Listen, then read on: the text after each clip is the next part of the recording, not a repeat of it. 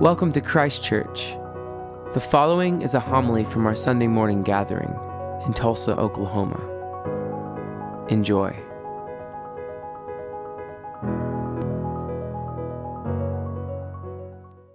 May the words of my mouth and the meditations of all our hearts be acceptable in thy sight, O Lord, our strength and our Redeemer. Amen. Please be seated. I don't know if you've ever um, had the experience of thinking you were going to go one direction and then suddenly you're forced to go to a different direction.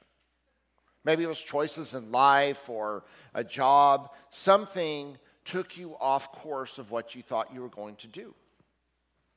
That's basically what happened to the prophet Ezekiel. Ezekiel had been in training to be a priest in the temple. And as he turned 30, the age in which then somebody became a priest, God comes to Ezekiel and says, Guess what? I want you to be a prophet instead. It's a lot more fun to be a priest than it is to be a prophet. Nobody likes prophets. God places in Ezekiel a vision and a calling to warn the people about their impending destruction and to turn back to God. And here's the thing people don't listen. People never listens to, listen to prophets. That's why it's not fun being a prophet.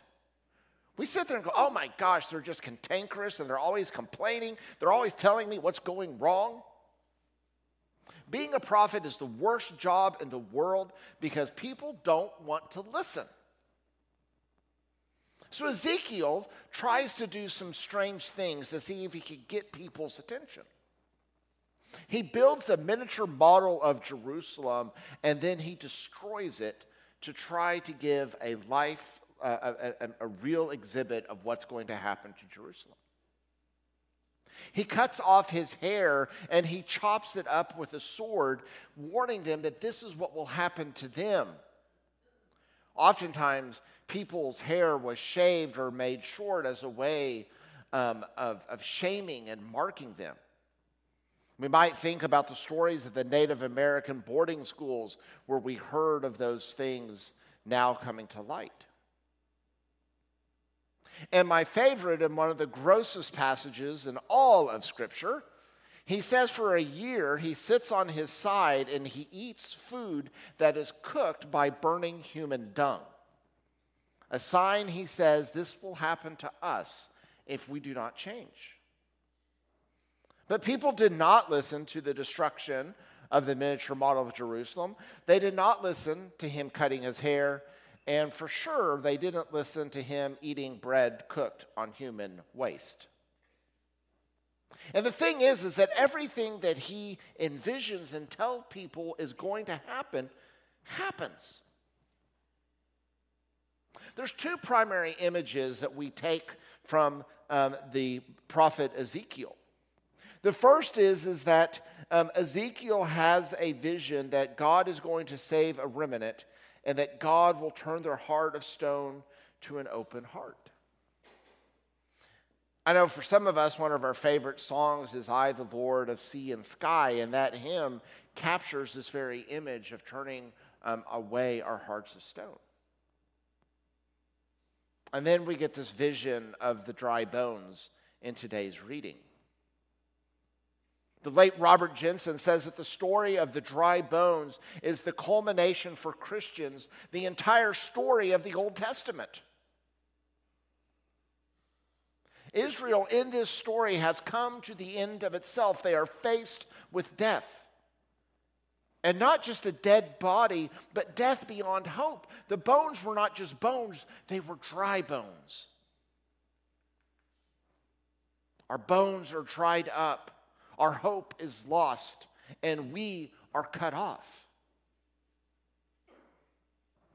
Have you ever been dried up? Have you ever had your hope lost? Jenson says that this story is the fulfillment of the punishment in Genesis 2, the clash between God's will and the will of human creatures.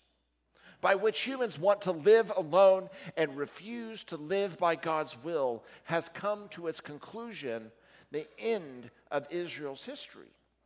God asked Ezekiel, Can the dead live again? When have you asked, Can these bones live?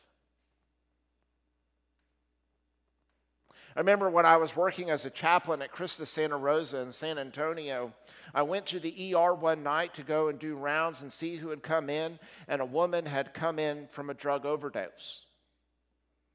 One of the things that we often did as chaplains was find out is there somebody you want us to contact for you? She asked for her mom. I call the mom and say, Your daughter is here and she is asking for you. A few hours later, I go back to the ER to see how she is doing, to see if her mom is there, and her mom is sitting there waiting. Her mom says this is the fifth time, and I don't know when the last one is going to be. I've tried everything that I know to do, and there is nothing more that I can do. I'm afraid that she is just going to die. There were no words in that moment in which to simply say, you know, oh, well, don't worry. Because Easter begins at the grave. Easter is not a metaphor. When Jesus says, I am the resurrection and the life, he tells us something about resurrection and life, as well about himself. Resurrection and life are not immediate bliss nor simply a proposition about a post mortem future. Resurrection and life is life lived to the full, courage in the face of evil, hope despite the evidence, and faith that God can be at work in the worst of our times and situations, and not just when things we like are apparent.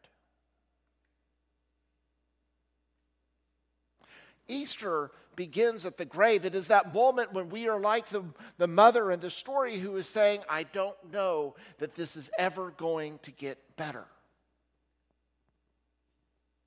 It is the story of our dry bones when we ask, Can these bones live?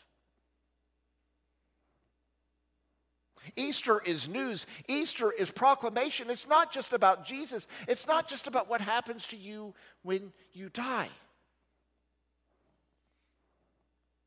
The thing about Easter is, is that it is only a third of the three great days.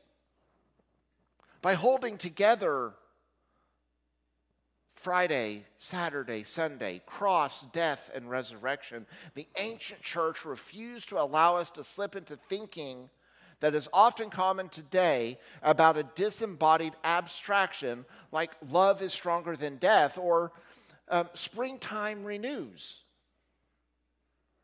Spring comes reliably every single year. Resurrection only comes from the mighty act of God interceding upon dry bones. We have made faith about an immortal soul, but it is only but if it's only about an immortal soul, if faith is only about an mortal soul, why bother making humankind in God's image? If the soul is the only thing that is important about ourselves, why did Jesus become flesh and live among us? All this soul talk about when we die, our, our souls go away, makes sense in a pagan world like Plato lived in. A pagan world where creation was an accident. The pagan world saw creation as something that you could kind of play with and see what would happen. But our creation, by our biblical accounts, is no accident. God said, I want to make something in my image, and made us. When God talks to Ezekiel, God does not look upon the valley of the dry bones and say, Well, their soul's in a better place. God asks, Can these bones live? God brings back to life that which is dead. It's not just that we have a soul, but we have a body. The Bible pays respect to the power of death and the, the hurt that it causes.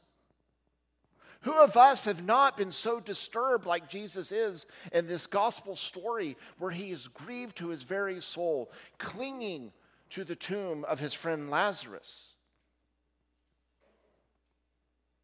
Jesus was not clinging to the tomb because Lazarus' soul was somewhere else, but because he was deeply grieved by the reality of death and our fear of dry bones.